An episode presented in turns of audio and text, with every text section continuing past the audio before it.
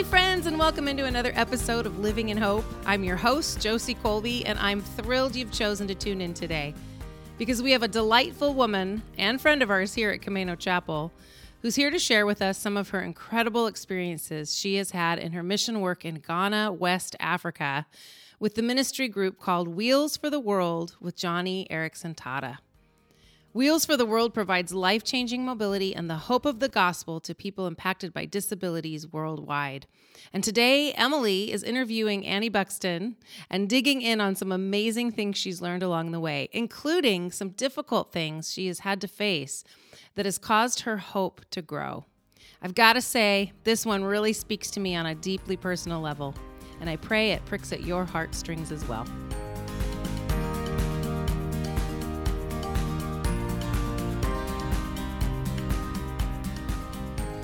Well, good morning, everyone. My name is Emily Klesick, and you're with the Living in Hope podcast today. And I am really delighted because I get to sit here and interview my dear friend, Annie. Annie is a friend of mine that I've gotten to know over the last couple of years, and she's going to share with us about some different things that have taken place in her life and how God has um, shown up in her life in many different ways. And I'm just so excited she's here with me. So welcome, Annie. Thank you so much for being here. Thank you so much. I'm Annie Buxton, and I married my husband right out of college, and we just had a delightful marriage. We had two children, Rusty and Tammy, and then when they were around high school and middle school age, my husband developed cancer. And so now I am a widow, and I am just grateful for the years that we had together to raise our children to that point. So that's been very meaningful in my life, and and Jesus has been at the center, which is just wonderful. That is wonderful.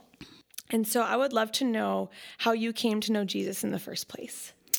Well, my husband and I were both raised going to church. Um, my father was Jewish, and he did not go to church, but my mother was not. So my mother took my sister and I to church, and we just were so grateful for that. My father was supportive, but it was not for him. He didn't go with us. I can only think of two times in my life that he was in church. And one was, I think, when my mom got confirmed, and the other was when my sister got married. Mm-hmm. So, but he was, he was supportive. And then my husband was raised in a family. His father had M S and was disabled from the time that he was a, a little boy. Mm-hmm. And so his mother took him to church. His father was not able to attend.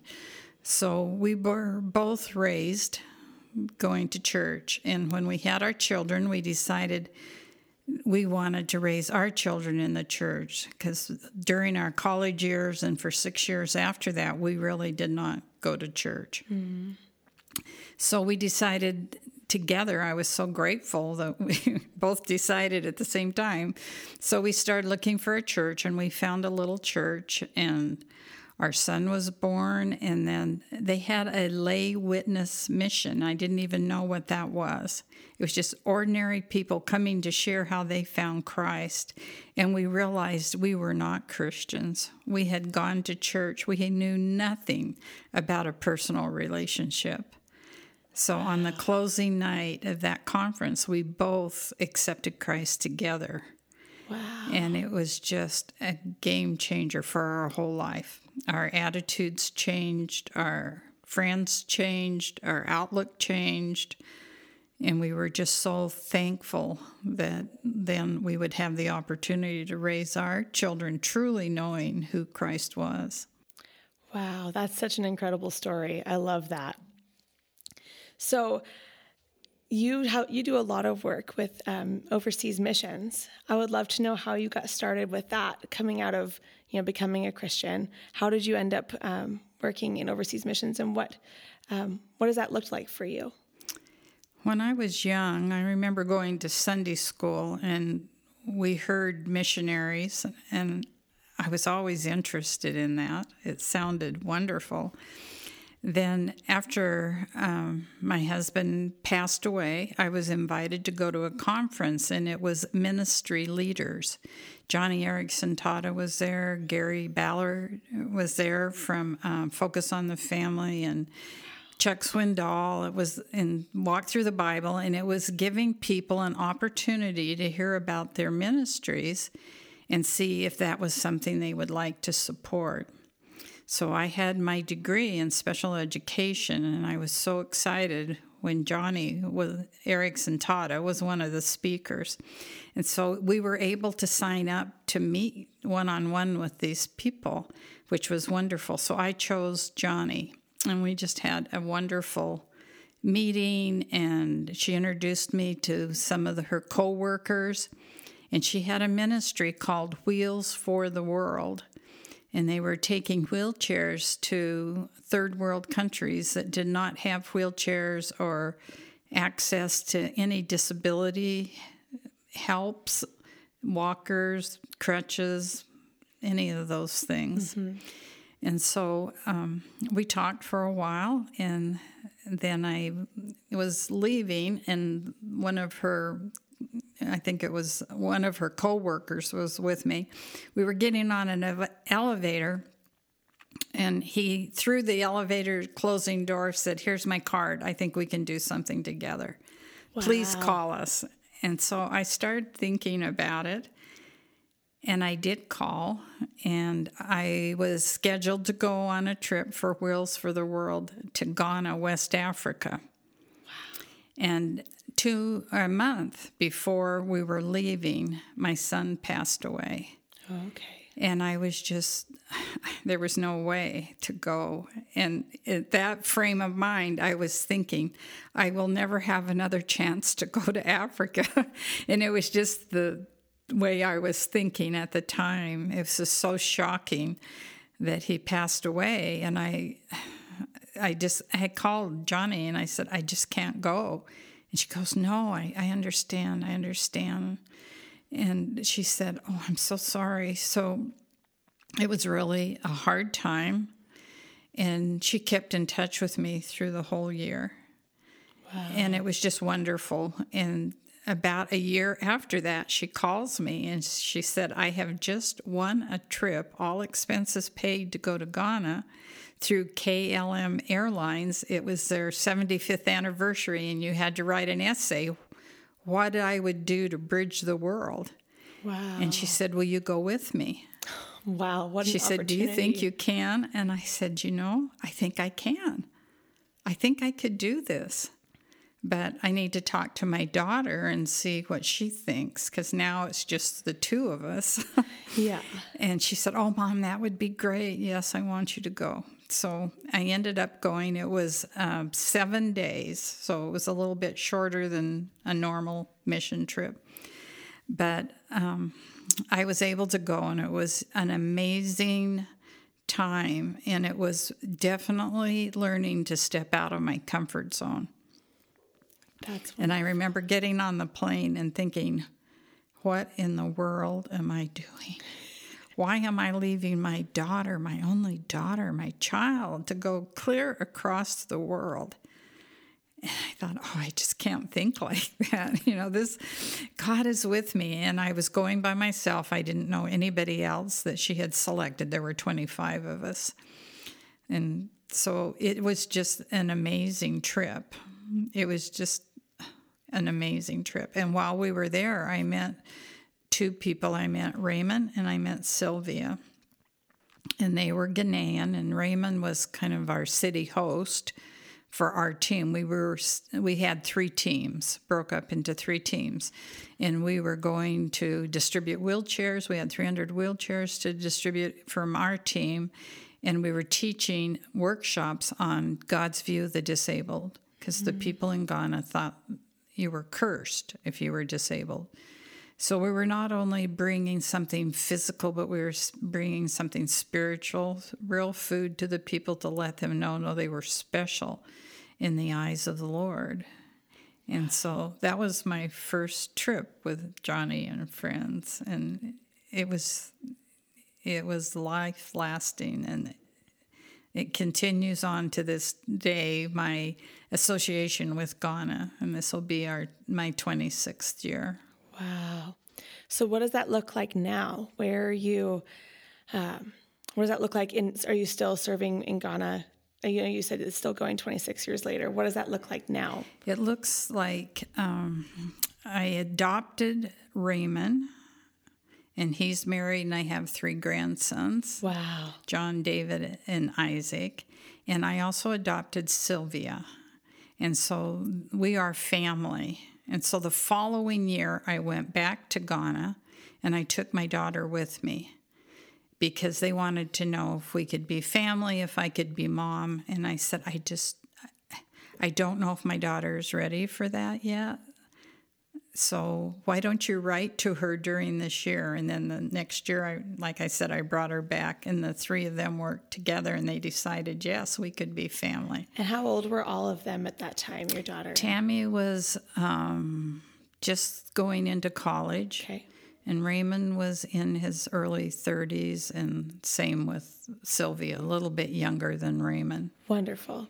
So, and Raymond was not married at that time. He was married a few years later. So during that, the next few years, I was going back almost every year with Johnny and Friends. Wow.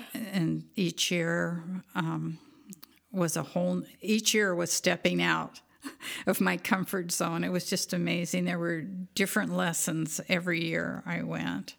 And then God laid it on my heart to bring Raymond and his wife Ruby, and they had one child, here for college, and also Sylvia, but we were not able to get Sylvia a visa. So, but Raymond and his family came then, and they were here for five years. While he was going to college. And during that time, I was still going to Ghana on my mission trips with Johnny and Friends. Wow, that's amazing.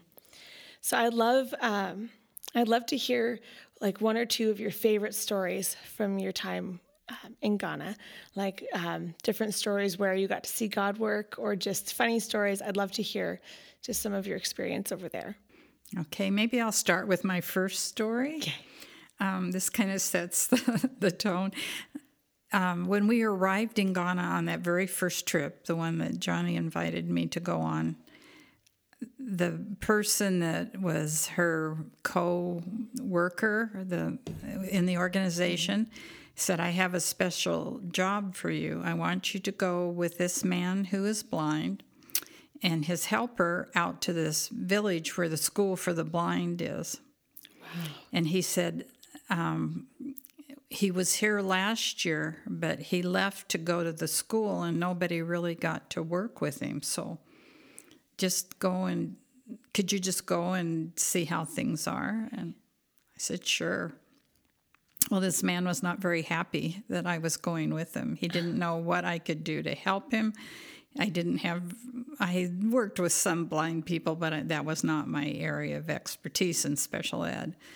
So we left, and we went out into this village. I didn't have any orientation. I was the only woman going, and there was two men. We had a driver and a driver's helper. We got to where we were going. There was a terrible storm, um, very rainy. Of course, all the power was out. And we got to where we were supposed to stay, and the man's helper didn't like that place. He didn't. I mean, there were we were way out there, so there's not a lot of choice. Yeah. So he finally said, no, you need to find us a different guest house. And so the driver said, well, okay. So anyway, they found a guest house that we could have two rooms side by side, because then his, they were kind of worried about me being the only woman. I never saw another woman. We went into the lobby of this place, and there were no women. Wow. Uh, I had no idea what to do, and the walls were paper thin, and there was a patio area outside my window, and all I could hear were all these men, and I thought, oh, my goodness. So needless to say, I didn't sleep real well that night, and and getting almost to midnight, I heard a knock on the door, and I opened the door, and it was our driver, and he said, are you okay now? He said, I sense you were nervous. And I said, oh my goodness, Francis, have you been sitting outside this door? And he goes, yes. Would it be okay if I go to bed now? Oh, oh yes, most definitely. So anyway, we went on the next morning to the school for the blind, and the person was very upset because when they packed our van to go, they didn't pack his gifts for the school for the blind. Oh, okay. There were blind writer, all kinds of things, you know, that he was giving to the school, and he was really upset. I just kept saying, you know, the Lord will handle this. So the school wasn't upset, but he was. Yeah. So we went through all the introductions, and the children sang for us, and we were starting to go to the classes. And I looked up, and there was Raymond, and I had not met him yet, oh. and my team leader. And they said, oh, my goodness, we didn't even know that you had left. I could not find you. They didn't tell us. John didn't tell us that you were coming out here. Wow. And he said, do you want to come home? And Raymond said, do you want to come back with us? And I go, yes, I do. I think I've seen what I need to see. So anyway, that's how I met Raymond. So oh. that was really exciting. And I did go back with him, and everything was fine. And then one of my other trips, when I was I was there, it, I wasn't there with a whole team. They had picked a few of us to come, and we were checking back on the people we'd given wheelchairs to. Mm. And I was going to go way out, way out in the bush to try to open up a new area and find accommodations for the team for the following year. So Raymond was with me, and I was in a van, and I think there was one other woman in the van. It was all guys. And we went way out. We left at three in the morning to get out there. Wow. And as we were driving, there's a lot of um, gated gates across the road, and there's military people, and you have to stop and get clearance to go on. Wow. And I wasn't quite understanding all that. But at one of the gates, a guy with a huge gun said, I need to go to the next gate. And he started getting in our van, and I said, oh, Raymond, are we okay? And he goes, oh, yes. In Ghana, you, you're if you have a car and the person needs to get to the next gate, you're obligated to take them. So here's this man with this, he was a big man with a big gun, oh, and goodness. He's shaking my hand so hard I thought I was going to break. And he started talking, and Raymond started talking to him, and he said, where are you going? And we said, well, we're going to a church. We're going to do a disability Sunday. And he said, oh, church. God, God doesn't like me. God hates me. And Raymond said, oh, no, God doesn't hate you. God loves you. He goes, no, I've, and he's pointing his gun all around, I have shot and killed many people. God does not love me. He goes, no, God will forgive you. So here is Raymond talking to this man about God's love. He said, you could accept Jesus right now, and all is forgiven. And this great big man started crying, and he wow. said, I want Jesus. I want Jesus. And so right there in our van, going to his next stop, he accepted Jesus. And I was so touched because Raymond got out his his Bible, his one, he, he's a pastor, mm-hmm. the one he uses for preaching, and he gave it to this gentleman. Wow. And he was crying and holding this Bible, a whole different demeanor than when he got on this van with us. I mean, and the van was packed. It was probably a twelve-passenger, and we had at least fifteen people before he got on. Wow. You know? So that was really a memorable experience. That's amazing. What a story. I got tears in my eyes from that. And then when we got there to do the Disability Sunday, it was very, we were way out. So it was just really plain wooden benches. And here are all these people that were disabled that had been crawling through the paths for hours to get there. They had yeah. polio, and they only could drag themselves on the ground. And there they were with hope that someday we would come with wheelchairs for them, wow. which we did the following year. But that's amazing. So Annie, I would love to know, you have you have these decades of ministry in Ghana. I would love to know, what are some things that God taught you while you were over there? Well, I think the first thing was to step out of my comfort zone. And I just think, what if I had not? And I was really nervous. I was really, I didn't know anybody. And so to step out, and I think, what ha- what would have happened if I had said no? Yeah. You know, I wouldn't have met Raymond. I wouldn't have met Sylvia. I wouldn't have met all the beautiful people that God has had me meet over these years. Yeah. And I found that you don't just do that once. Each time I go, I'm stepping out of my comfort zone. There was yeah. a trip that um, I was going to make with the pastor of our church. He was going with me that had sent Raymond, uh, Antioch Bible Church, had sent Raymond back to uh, Ghana to plant Antioch there. And the pastor was going with me so we could go together to visit Raymond and see what his needs were. And um, his daughter was killed in a car accident, oh, so wow. he was not able to go. And I wanted to stay with him for an extra week, not just take off. But I said, I'll be fine by myself.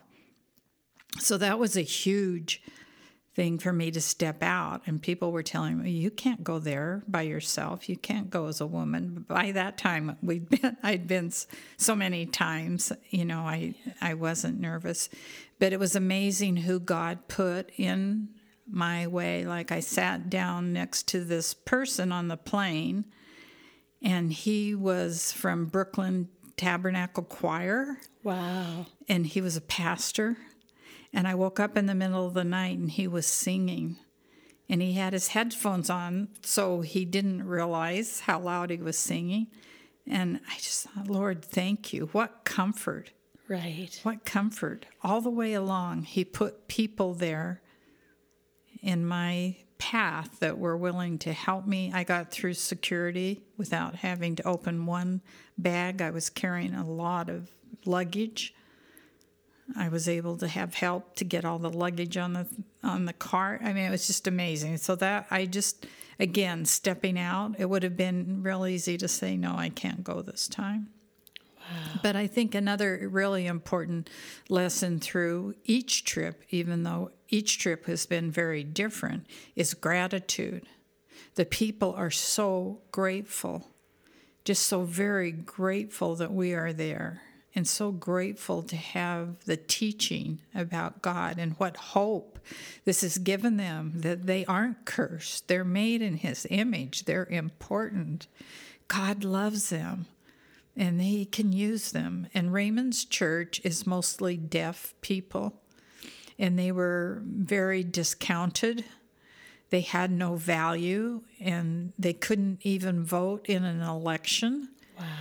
And we asked why. Why can't they do that? And they said, because we don't know how to tell them when they come to vote who's running. And Raymond reminded them that they can read. And they do have a brain, and they right. can think. And so because of that, and because of Raymond's work, they're now able to vote. Wow. And so, and the, our people that were so disabled, crawling on the ground, crawling, just... think about that.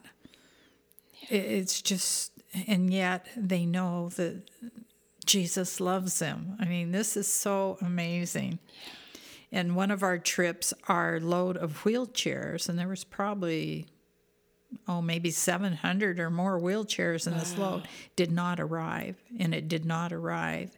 And, of course, we were all so upset and so apologetic, and we're so sorry, and they just said, stop, stop. You are the gift giver. We are the receiver.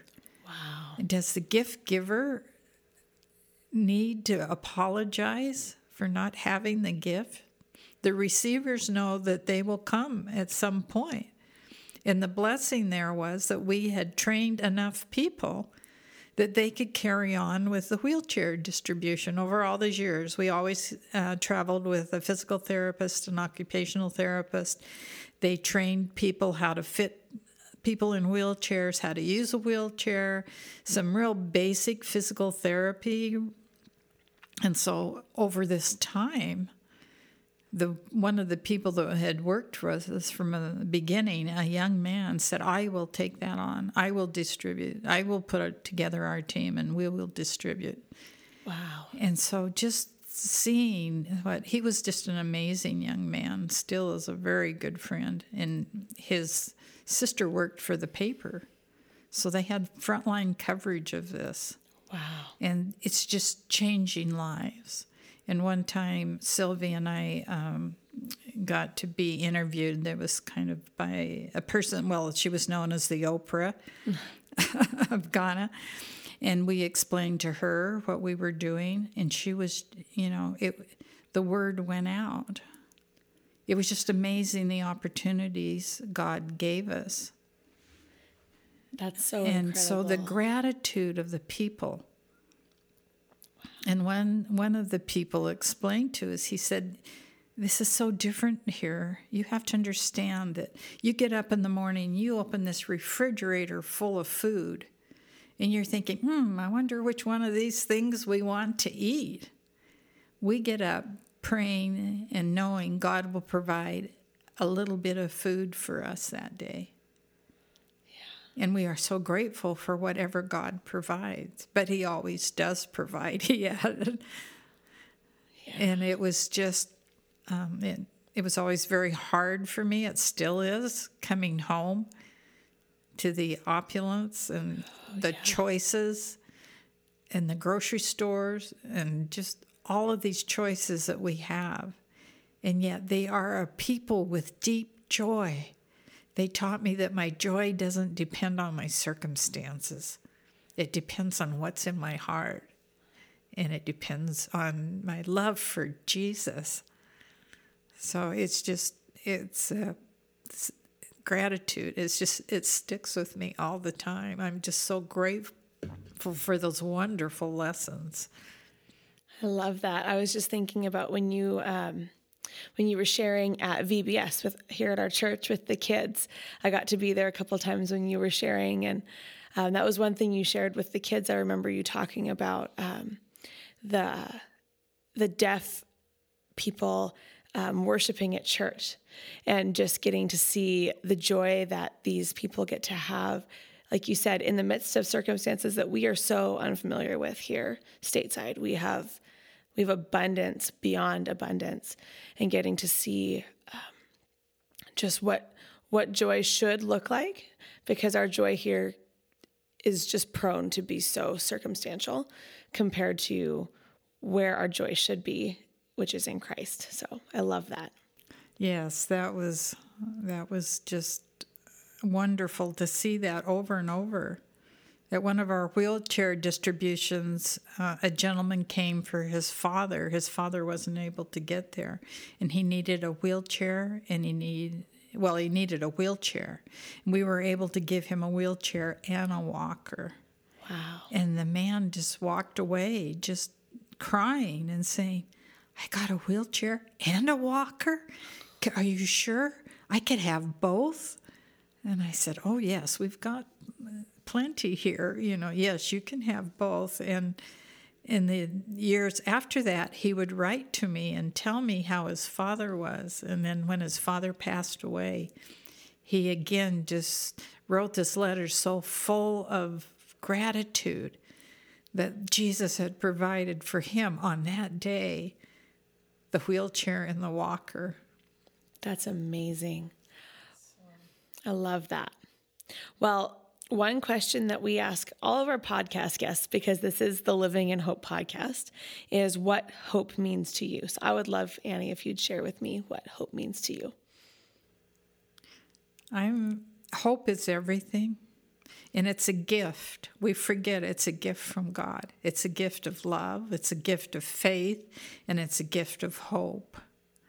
And our hope isn't like, oh, I don't know if this is going to happen. Maybe it will. Maybe it's not that hope. It's a sure hope, an absolute sure hope. And it's hope of our salvation, hope that we know that Jesus said, I've gone to prepare a place for you, and where I am, you will be also. And it's not a wish. It's a grounded hope. It's a true hope. It is the truth. And I just think no matter what difficult circumstances we go through, and all of us go through this, life is hard, but we still have joy and we still have hope. Hope is what gets us through these hard times, brings us closer to the Lord. And the more we walk with Him during those hard times, the more we trust in Him, the bigger the hope is, the, the more sure the hope is for us. And it makes me think of the twenty-third Psalm when God said, even though you walk through the valley of the shadow of death, I am with you. That's our hope. He didn't say stop and build a house. He didn't say sit here and camp for a while. He said we're walking through, through, we're coming out the other side. And then He reminded us, if we'd look behind us, we'd see that goodness and mercy were following us yeah. all the days of our life. That hope, it's before us, behind us, and around us, and it's the truth. I love that. What a word to share with us today, Annie. Thank you so much. I just want to thank you for being here. Thank you for sharing your story with us, and it just is such an honor to get to sit with you and hear all that you have to say. Thank you so much. I appreciate being here. Thank you. Well, friends, we're wrapping up another episode, and as we end, let me remind us all to step out of our comfort zones. And as Annie said so well, just watch what opportunities God will bring when we do. And oh man, our attitudes. I love the reminder to live moment by moment with an attitude of gratitude, knowing our joy does not depend on our circumstances. A huge thank you to Annie for sharing with us today. If you're interested in more information about Wheels for the World or any other great ministry happening with Johnny and Friends, you can check them out at johnny and friends dot org. That's J O N I and friends dot org. We've also attached the link for you here. And as always, be sure to share this podcast with your friends so they can be encouraged too. We'll see you in two weeks for our next episode right here on Living in Hope.